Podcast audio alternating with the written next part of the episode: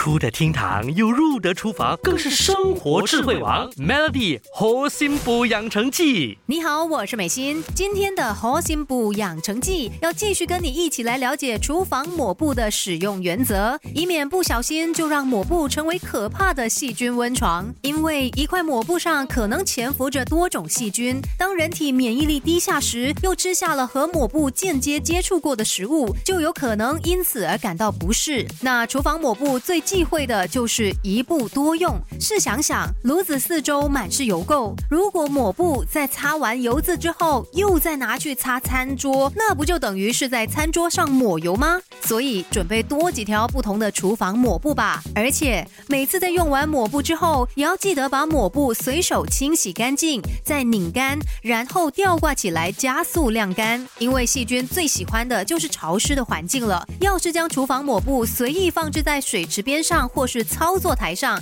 很容易就会培养出更多的细菌。偶尔呢，甚至还可以将厨房抹布晾到室外去晒晒太阳，帮助杀菌一下也是不错的。另外要注意的是，厨房抹布也有它的更换周期。作为清洁工具的厨房抹布特别容易藏污纳垢，就算有经常清洗，但也难免会因为频繁使用而让纤维中累积细菌和脏污。所以建议你最好是一到两个月就更换厨房抹布。尤其是如果看到抹布都已经发霉了，那真的就别再犹豫了，直接换条新的吧。小小的厨房抹布，不论是在使用上或是清洗上，都要格外注意。明天继续在猴心补养成记帮你解决抹布危机。Melody 猴心补养成记，每逢星期一至五下午五点首播，晚上九点重播，有美心和翠文与你一起练就十八般武艺。嘿呀！